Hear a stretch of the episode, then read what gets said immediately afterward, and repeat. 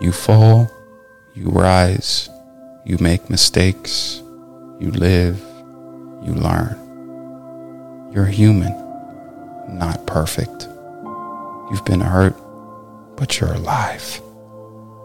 Think of what a precious privilege it is to be alive, to breathe, to think, to enjoy, and to chase the things that you love. Sometimes there is sadness in our journey, but there is also lots of beauty.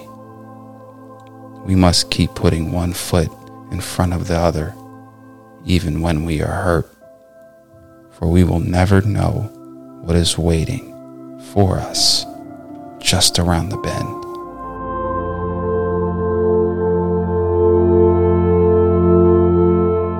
Thanks for starting your day with hammock readings.